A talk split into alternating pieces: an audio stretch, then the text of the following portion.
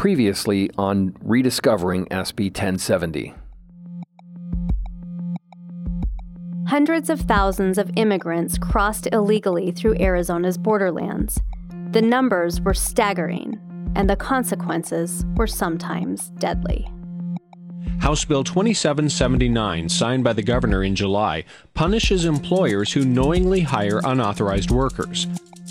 The law essentially forced employers in the state to use a federal online system called E Verify to check whether new employees were authorized to work. Business owners who knowingly hired undocumented workers could lose their license to operate. State lawmaker Russell Pearce said the law had broad popularity. They always accused me of picking on Mexicans and not the people bringing them here and hiring them. And I said, first of all, it has nothing to do with the race. Secondly, you're absolutely right. I said, you know, take, you know, the employers are breaking the law. We need to go after them. The, the feds don't seem to be doing much. We just turn a blind eye. Thank you, everybody. Thank you. Thank you, everybody. Please have a seat. On March twenty-third, twenty ten, President Barack Obama signed the Affordable Care Act into law.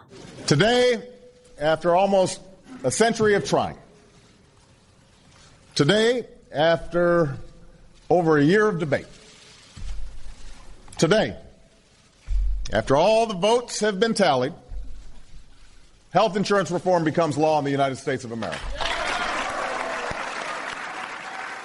It would be the most consequential legislative achievement of his presidency. After witnessing the collapse of two bipartisan efforts at overhauling the nation's immigration system during his term in the Senate, Obama focused his presidency on health care reform. He bemoaned the inaction on immigration reform throughout his presidency. Here he is in twenty thirteen. I'm here because business leaders, faith leaders, labor leaders, law enforcement, and leaders from both parties are coming together to say now is the time to find a better way to welcome the striving, hopeful immigrants who still see America as the land of opportunity. Despite his promises, Obama was unable to pass such legislation. He wasn't alone in this. Before him, George W. Bush spent his presidency trying to push the issue with Congress. This country is debating an important issue. It's, it's an issue about our soul and our character. It's an issue that relates uh, to people in our country. It's the immigration issue. Even President Bill Clinton had tried to address the issue. He introduced a bill in nineteen ninety-three. Several weeks ago, I asked the Vice President to work with our departments and agencies to examine what more might be done about the problems along our borders. I was especially concerned about the growing problems of alien smuggling and international terrorists hiding behind immigrant status, as well as the continuing flow of illegal immigrants across American borders. Yet the attempts made by Clinton, Bush, and Obama were made in vain. The last major immigration reform came in nineteen ninety. For two decades, and through three administrations, Arizonans waited for the federal government to solve the issue that many felt was right at their doorstep. They were left without a solution. Then, four days after Obama signed the twenty ten Affordable Care Act into law, a well-known rancher named Robert Krentz was gunned down on his remote thirty-five thousand acre Cochise County ranch near the border. Authorities suspected undocumented immigrants. I'm Yvonne Wingett Sanchez. And I'm Ron Hansen. This is part three of Rediscovering S B ten seventy. In this episode, we'll take you behind the scenes on how Senate Bill ten seventy landed on Arizona Governor Jan Brewer's desk. The sun is hot in Arizona. We are changing the state capital! But nothing like the political heat on Arizona Governor Jan Brewer, all week pushed and pulled by opponents and supporters of the toughest anti-illegal immigration law in the country. you'll hear the public's reaction to the news. It's a racist law. It's causing discord in Arizona. We need your help. And in a candid interview, you'll hear the governor's reflections on the monumental and controversial bill a decade later. Looking back, and at the time I think I felt that I was on the right side of history. I think I was on the right side of history.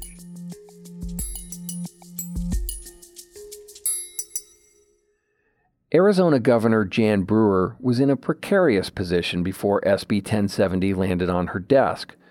Brewer ascended to the governor's role from the Secretary of State's office a year earlier. The move came after Janet Napolitano left to head the Department of Homeland Security for President Barack Obama. Brewer was born in Hollywood, California, and moved to Arizona in nineteen seventy after marrying her husband John, a chiropractor. A mom of three young sons, she spent their young years zipping them around to Little League games and volunteering as a den mother in their Cub Scout packs. She decided to seek elected office after attending a school board meeting. She was determined to help improve the education system. Brewer won a seat in the state House of Representatives and wound up serving in both the House and the Senate from the early nineteen eighties to the mid nineteen nineties. She was affable and funny, traits that helped her effectively whip votes to build a majority coalition around legislation. As a lawmaker, she was known to smoke in the members' lounge along with her colleagues. She built a reputation as a fiscal conservative, voting against a multi-million dollar package of revenue shifts and tax increases. But she also pursued legislation she thought would protect children, including one that sought to ban sales of explicit recordings to kids and mandate warning labels on music that contained sex, drugs, and violence. In nineteen ninety-six, she won her election to the Maricopa County Board of Supervisors before winning her first statewide election. In two thousand two, she won her campaign for Secretary of State. As the state's second in command, she helped oversee elections. She rarely made headlines. In becoming Arizona's twenty-second governor, Brewer was thrust into center stage. It was a tough time when uh, uh, the governor was uh, sent to Washington, D C to work for President Obama because we were, we were going through a terrible recession at that time. Uh, we had no money. Uh, we were faced with this immigration problem. Um, it was it was very, very difficult time. The transition from a Democratic governor to a Republican administration came in the midst of the worst financial crisis since the Great Depression. Brewer's leadership team was triaging the problems in front of them, not looking long-term. Here's Brewer's former chief of staff, Scott Smith. Just to put it in perspective, there were there were pay periods in state government when we were trying to figure out how to move money around to make payroll for, for the state employees. It was a It was a severe crisis. For nearly a year, Brewer had been fighting with many of her fellow Republicans at the state legislature. She wanted to temporarily raise the state's sales tax. Income from that would help manage the profound budgetary effects of the Great Recession. That unresolved battle lingered into the start of the twenty ten legislative session. We had a lot of things that were uh, on our plate, and um, I found myself suddenly at the helm of it all. And, um, you know, I always said that I thought it was uh, maybe by the grace of God that I had had a lot of experience at the legislature and at county government and as Secretary of State that led me um, to that uh, place on the ninth floor uh, to govern the state of Arizona, because then I knew that at least I knew the people and the players, and I knew how it operated.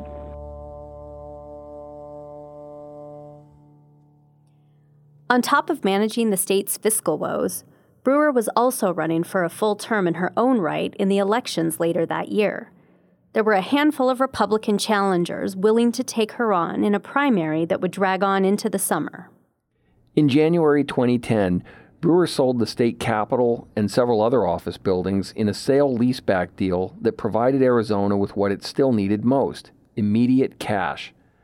The day before that deal, Senate Bill ten seventy already had its first hearing in the legislature, but it went unnoticed by Brewer and her leadership team at the time.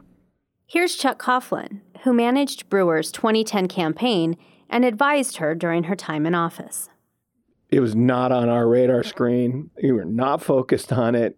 It was not something we wa- we wanted. We had enough to deal with. We had, a, a, as Scott accurately pointed out, we were having a hard time making payroll.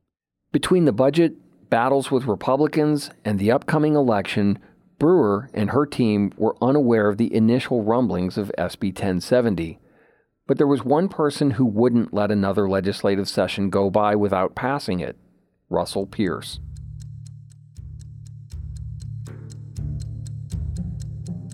Pearce had used hardline action against illegal immigration to accumulate power within the Republican Party.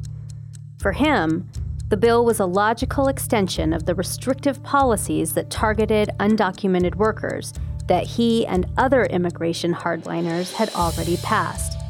He also felt such legislation would help Arizona's difficult financial situation. But just to get to your financial problem, one of the things why it was such a big deal, in, in you're talking about a fiscal crisis time, illegal aliens, just to educate, medicate, and incarcerate in the state of Arizona is a two point seven billion dollars cost annually. He saw twenty ten as his best chance at pushing his legislation through both chambers and up to Governor Brewer's desk. Republicans held supermajorities in both the House and the Senate. And now, Pearce had risen to chairman of the powerful Appropriations Committee, which helps determine spending. Pearce said he'd received a lot of apologies from his colleagues at the state capitol. They had ended the previous year's session without passing his other measures that were similar to S B ten seventy.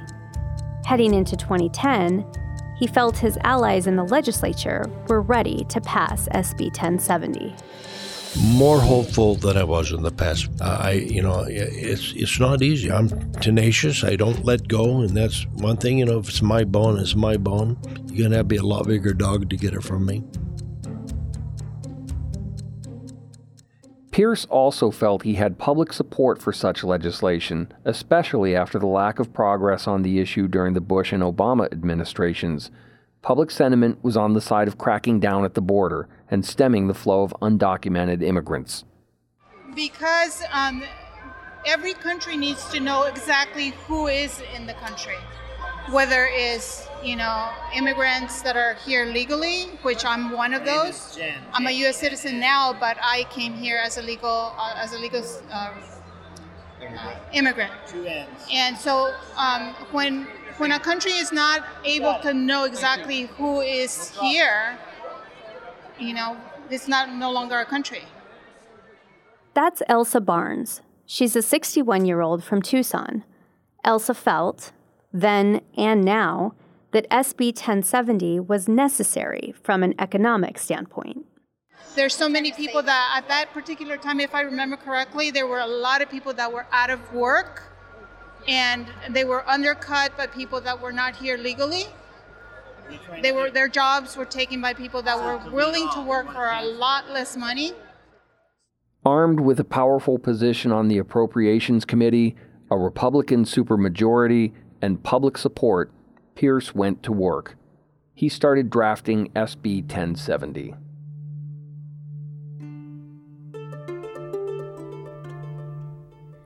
The bill was complex, but the most controversial piece did this.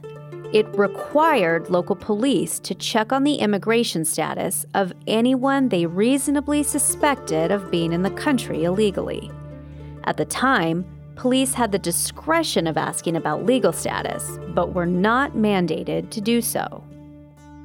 It rested on federal requirements for immigrants to carry their paperwork with them at all times.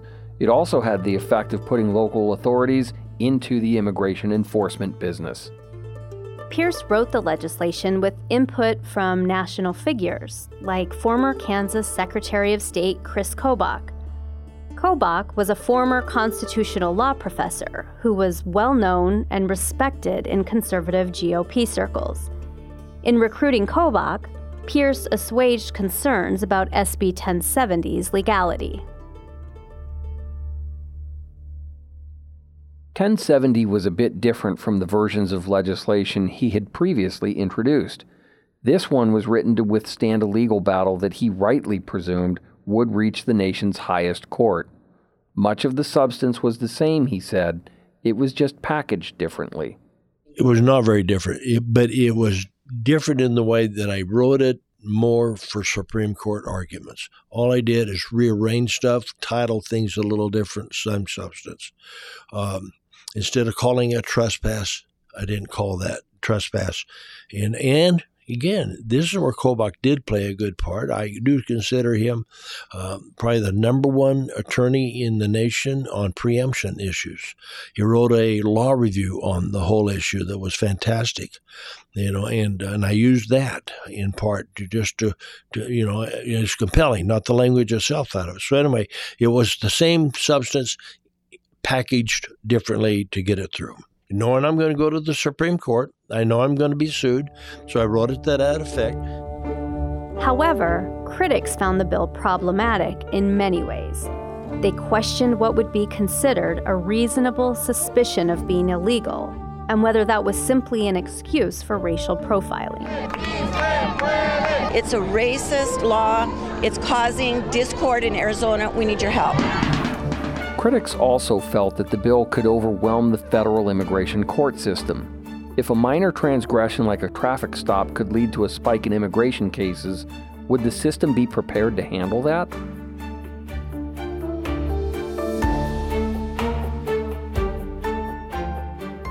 Pearce saw the bill in black and white.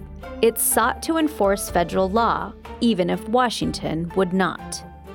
In the beginning, he didn't think it would be as controversial as it later proved to be. He had introduced versions of the bill before, but they went nowhere. But there was one person who questioned parts of the proposed legislation, someone whose opinion could sink the crowning jewel in Pearce's legislative history, Governor Jan Brewer. Although Pearce's initial efforts were unnoticed by Brewer, her team eventually learned of his intent. Her longtime advisor, Doug Cole, remembers bringing it up to her for the first time during a phone call. She had called me up on the way to work.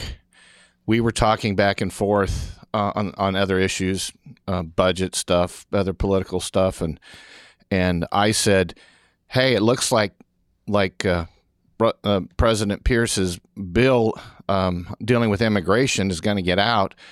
Um, we really need to engage with the House and start looking at ways to fix it because, yeah, it's it's really overreaching. Brewer recalls the original version of ten seventy as something she couldn't support. I finally saw the kind of the draft legislation of it and, and talked to my policy people up on the ninth floor. I was uh, a little bit uncomfortable with some of it. Brewer was concerned about the potential for racial profiling. And that I wanted to make absolutely sure that everybody under this law would be treated equally. And then the bill started moving. And so then I knew. And so I said, you know, you got to go down there, you guys, and you got to get some of this stuff rectified. You got to amend the bill. Brewer's aides scrambled to slow down the legislation. They sent someone from their team to work with Pearce on drafting the bill. Brewer's longtime advisor, Doug Cole, said there was an agreement that Brewer would consider ten seventy only if there was a trailer bill attached to it. And in legislative parlance, that is a bill that immediately follows something that passed to change, fix uh, uh, issues that are in that bill. Her team got to work. They crafted the trailer bill, House Bill twenty-one sixty-two. And that changed a lot, like uh, because the original ten seventy had a, had uh, when you when a law enforcement person can stop, uh, it cha- it it it, it uh, softened that, for lack of a better word, um, of uh, how a law enforcement person can, could stop someone. It took the the civil fines from, if I remember, like from five hundred dollars down to one hundred dollars.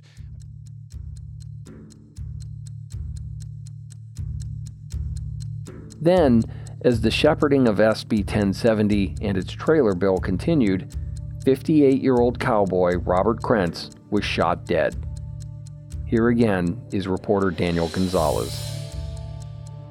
Uh, most likely what happened was there was some kind of criminal uh, smuggler, drug runner, scout, somebody who came across, they, their paths crossed and something happened. And, and and and Mister Krentz was murdered. That morning, Krentz had radioed his brother and asked him to contact authorities because he was with an immigrant in need of help. This was according to a Cochise County Sheriff's Office homicide investigative file. Several people heard that transmission. Though authorities made no arrests and had no suspects, Krentz's slaying was instantly attributed to drug smugglers. Deputies and Border Patrol officers followed foot tracks to the border with Mexico. Authorities say the area is a known drug smuggling corridor.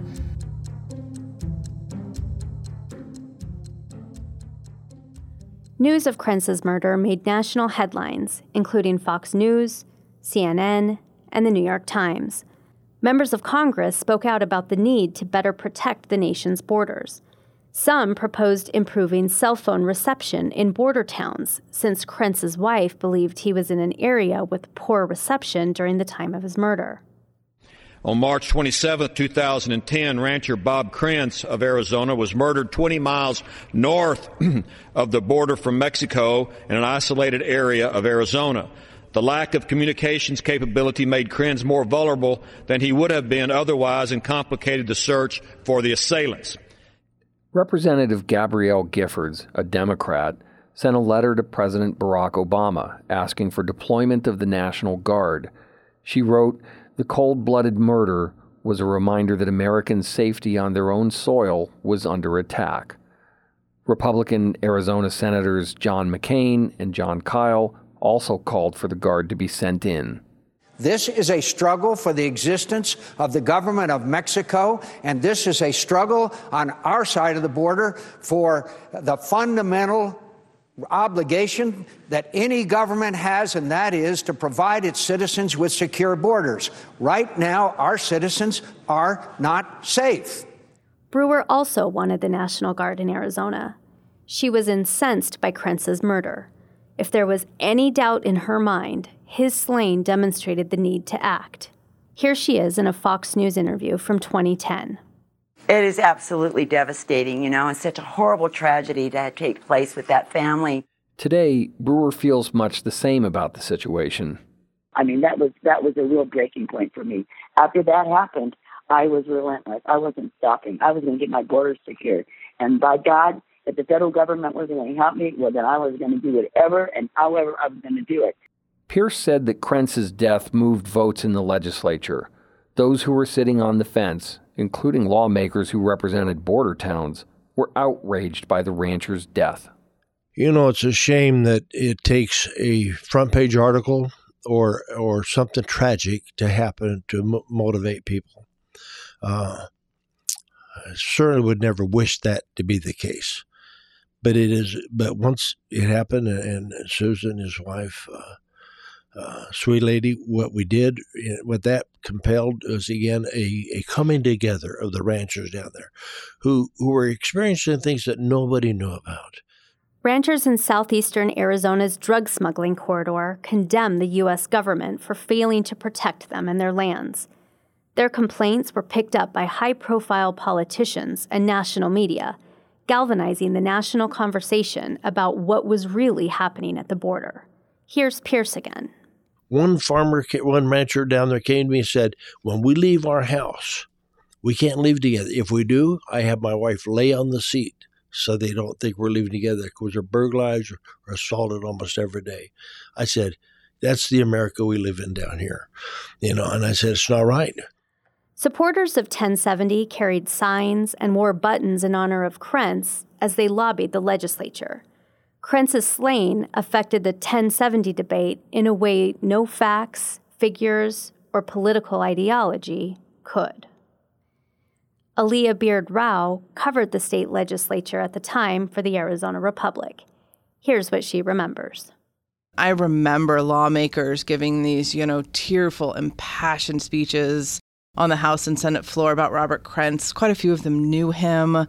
You know, he was a rancher, pretty active in the southern Arizona communities, and that just got really emotional. And so all of that emotion kind of came in both in the House and Senate floors and into some committee hearings. Two weeks after the shooting, Arizona's House of Representatives approved the legislation. On April nineteenth, the Senate sent Senate Bill ten seventy to Governor Brewer's desk.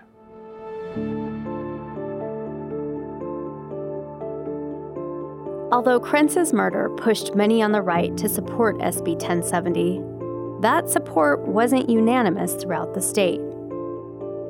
Protesters gathered outside of the state capitol complex just west of downtown Phoenix. Some of them crowded into the lobby of the eighth floor of the governor's office. Many of the protesters shared Brewer's initial concern. It would lead to racial profiling by police stopping and questioning anyone who looked Latino. It was an issue activists had been fighting for years on another front with Joe Arpaio and his law enforcement sweeps. For us, we were at a different moment. We were ready, obviously, organized civil disobedience. There was a, a group of students that, while the bill was moving, um, a lot of Metro folks, different people that, that got up. There was the first civil disobedience where they chained themselves to the State House. That's Carlos Garcia. Garcia was an organizer for Puente Movement, a grassroots migrant justice group. For years, he had been fighting policies by Arpaio. He feared S B ten seventy would require police all over Arizona to wage their own aggressive immigration enforcement efforts like those of Maricopa County Sheriff Joe Arpaio. Garcia wanted to draw national attention to the need for comprehensive immigration reform. He figured President Obama was watching what was unfolding in Arizona. His hope was to move Obama to take legal action against S B ten seventy. And so we were ready to take different tactics, different message, and escalate in a different place because we knew we weren't going to be able to appeal to, to the Republican Party in Arizona or the National. Um, so there was a need to actually get Obama and others to intervene.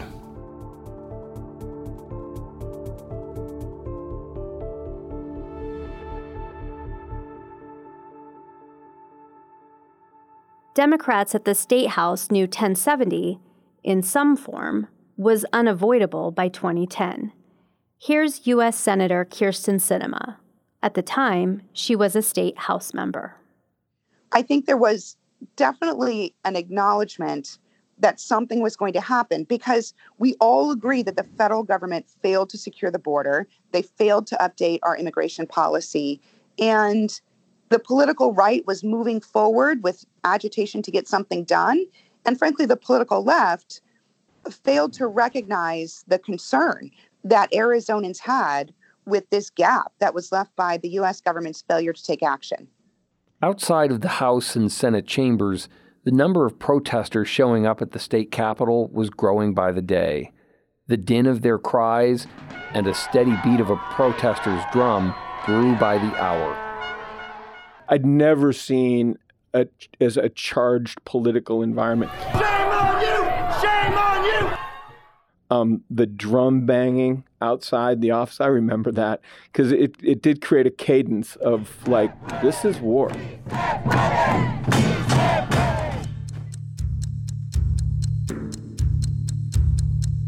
In the end, the protesters did not persuade those whose votes counted. It passed out with every single vote. As you know, House and Senate, unanimous. Republicans voted. Not one abstention or no vote. With the bill waiting on her desk, Brewer had three options. She could sign S B ten seventy, making it state law. She could veto it. Or she could let it become law without her signature. No one, it seemed, knew how she would ultimately fall. Here's Russell Pearce again. So I was excited to get that to Governor Brewer. I, I got to tell you, Q Story can't help but tell you on this. But anyway, uh, she, she's waiting to sign this. And and I talked to her people, and I don't know, and she, she never once got engaged when I'm writing it, not once. And uh, and then I got pushback, said, well, we don't know if she, she really's not sure whether she's going to sign it. I said, I'd hate to burn that Capitol down. I said, on my nature, not a pyromaniac, but I said she may bring me to it. Despite her feelings on the Krentz murder, Brewer still had misgivings about the legislation and its potential for racial profiling. The usually influential business community had been a non-factor on the bill to that point. No one knew where Brewer would ultimately fall, including her staff, and she faced mounting pressure from both sides. Today, Brewer admits that, for a time, she didn't know if she would sign it either. Oh, no, after the bill came up to the ninth floor, when it left the legislature and was waiting my signature, we had a lot of discussion, the ups and the downs and what ifs and, you know, those kinds of things that um, we do with all pieces of legislation. Brewer felt strongly that there was a need for stringent immigration reform. Krentz's murder showed how dire the situation on the border had become, and the lack of action from the federal government compounded the situation. Over the next several days, she huddled with gubernatorial staff and attorneys. She prayed. She had restless nights. The decision in front of her kept her up. After the Arizona House and Senate passed S B ten seventy, Brewer had five days to decide what she was going to do. The night before her deadline, she convened about two dozen people she trusted off campus. The location was close enough to the Capitol, but provided some distance between Brewer and the continuous protests. I wanted, I wanted both sides, and my staff never disappointed me. Uh, they would be very honest and very bold, and they, you know, we had a lot of disagreements. The meetings afforded her the chance to hear a variety of blunt perspectives about her campaign, legislation, and other matters from the people she trusted the most. Here's how her advisors, Doug Cole and Chuck Coughlin, described them. She'd put everybody that mattered in a room. Big table. Big table, giant table, and you'd go around and say, "What do you think?" And everybody, you didn't get to duck. You had to say. Otherwise, you weren't in the room. The governor sat in the middle of a long conference table, as she always did. And she, you know, she started off, she goes, "I've been praying about this," literally, talking, you know, she goes, "and this is a very difficult decision for me. I've spent a lot of time, in, as she would do, in her garden on Union Hills Road." Um, you know, she's fond of, uh, of um, uh, birds, and of uh, she had a penchant of, you know, having birds land on her hand and eat, eat, you know, bird seed and stuff out of her hand. It was her peaceful spot. But she would go there and contemplate, and she goes, "So I'm going to go home tonight, and I'm going to think and pray and ask what I should do about this, but I want to hear what everybody in the room has to say." It was a, it was a lot of different opinions. It was there, it was there was it was not there was no unanimity about what, what to do.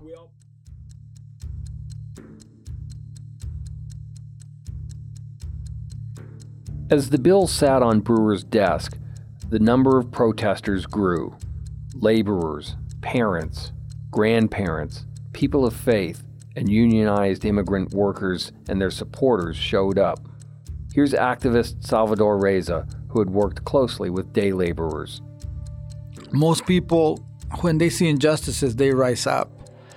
But the thing is, at that moment, uh, they, they, they, to them it was life or death. You know, it's surviving with their families or not surviving with their families. Alfredo Gutierrez, the activist and radio host, camped out with thousands of protesters for weeks.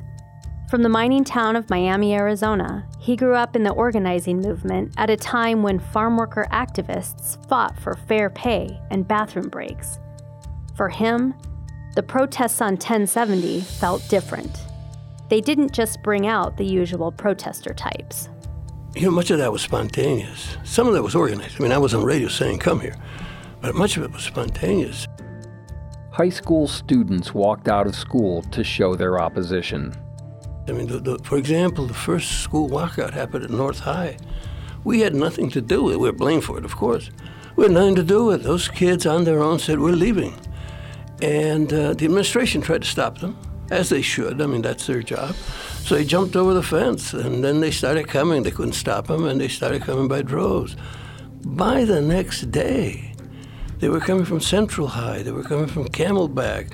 I mean, they were coming in cars from the East Valley. Gutierrez said he was worried for some of the high school students. Some of them were carrying signs that said, "Undocumented and unafraid." Look, my family was deported, And I was brought up being afraid, being told every day, every day, you know, you go out there, don't tell anybody, we're from Mexico, don't do this, don't do that, because that fear of deportation was, was, was inculcated into me. So to see these kids walking around, these, well, first of all, it was shocking. And secondly, wow, I mean, I admired the hell out of them, but God damn, it was dangerous. Given how large the protests were growing, Gutierrez worried that the students could be easy targets for arrests. I, I was uh, just about to be seventy years old at that time. I was, uh, so there was a, there's a, a kind of a fatherly thing going on here, emotion of saying, be careful. You know, you, you, you're you're seventeen. You don't want you don't want to end up in his hands, in Arpaio's hands. You don't want to end up in those jails. And the students weren't the only group who Gutierrez felt anxious about attending the protests. I worried about a lot because, you know, be walking around, and I'd hear them. They're speaking in Spanish, and recién llegado in Spanish means recently arrived, and you know that, you know the sing song, that recently arrived. Uh, they haven't yet acclimated even for Spanish speakers. And you knew they were probably undocumented. And you'd go to them and say, look, it may not be safe here. I mean, we don't know what they're going to do. We were surrounded. Uh, that's who I felt worse for. But there was another thing Gutierrez remembers feeling. I can't tell you how proud I was of those kids.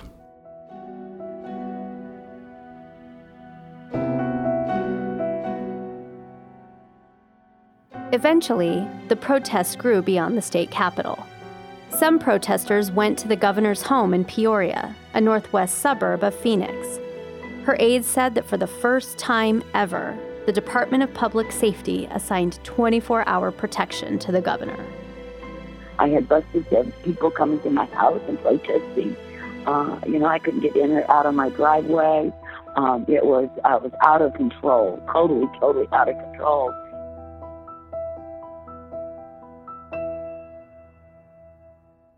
Amid the protests, there was one group Brewer in the legislature did not hear much from, the business community. Despite raising concerns with the employer sanctions law we mentioned in episode one, many leaders in Arizona's economy failed to weigh in with their thoughts on S B ten seventy.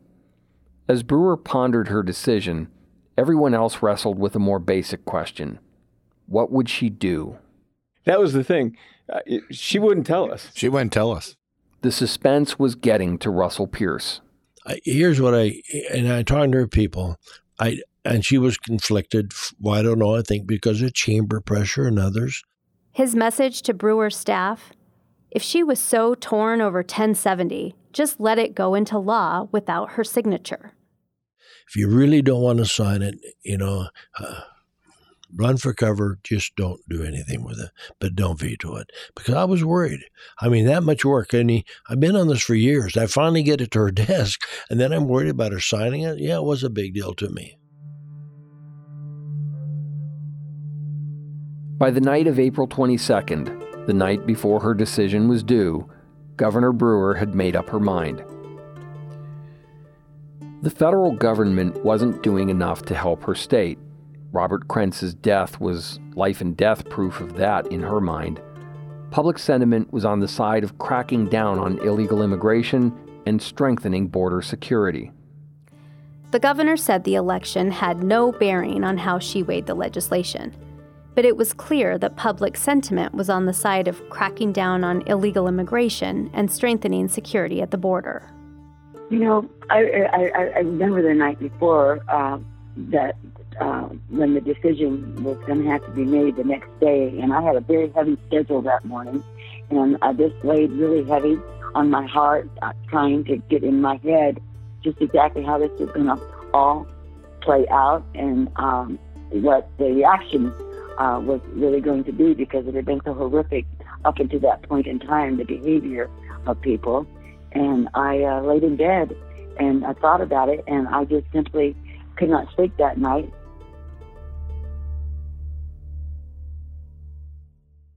When Brewer woke up the next morning, it was in some ways like any other day. Her schedule was jam-packed, she had speeches early in the day, phone calls with advisors and her staff. Her aides were working with the Department of Public Safety to scout a venue distant from protesters for a signing ceremony for S B ten seventy. With protesters camped out at the State House, her team and state police identified a Department of Transportation training facility near I ten and twenty-third Avenue. It was close enough to the Capitol complex, but far enough away from the din of the protests and drums. Law enforcement officers were being summoned to appear with her on stage. National camera crews from stations like Fox News were making preparations to carry the signing ceremony on live T V. Governor Jan Brewer is coming out right now.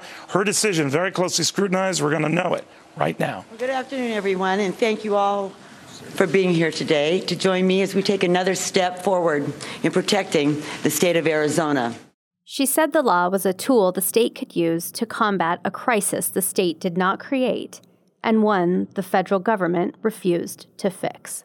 This bill, the Support Law Enforcement and Safe Neighborhoods Act, strengthens the laws of our state. It protects all of us, every Arizona citizen, and everyone here in our state lawfully. With the nation watching, Brewer walked across the stage to sign the bill. It took time for the gravity of that moment to sink in for her. It was pretty surreal. I don't know if I really realized at the time that it was, that it was being broadcast nationally. Um, it's kind of uh, interesting looking back, or even, you know, a day or two or three afterwards, that, uh, that that that kind of hit me afterwards, that it was national and that people were interested and people did love their country and they did want something done uh, with uh, with the borders and the, and the cartels and what was taking place in America.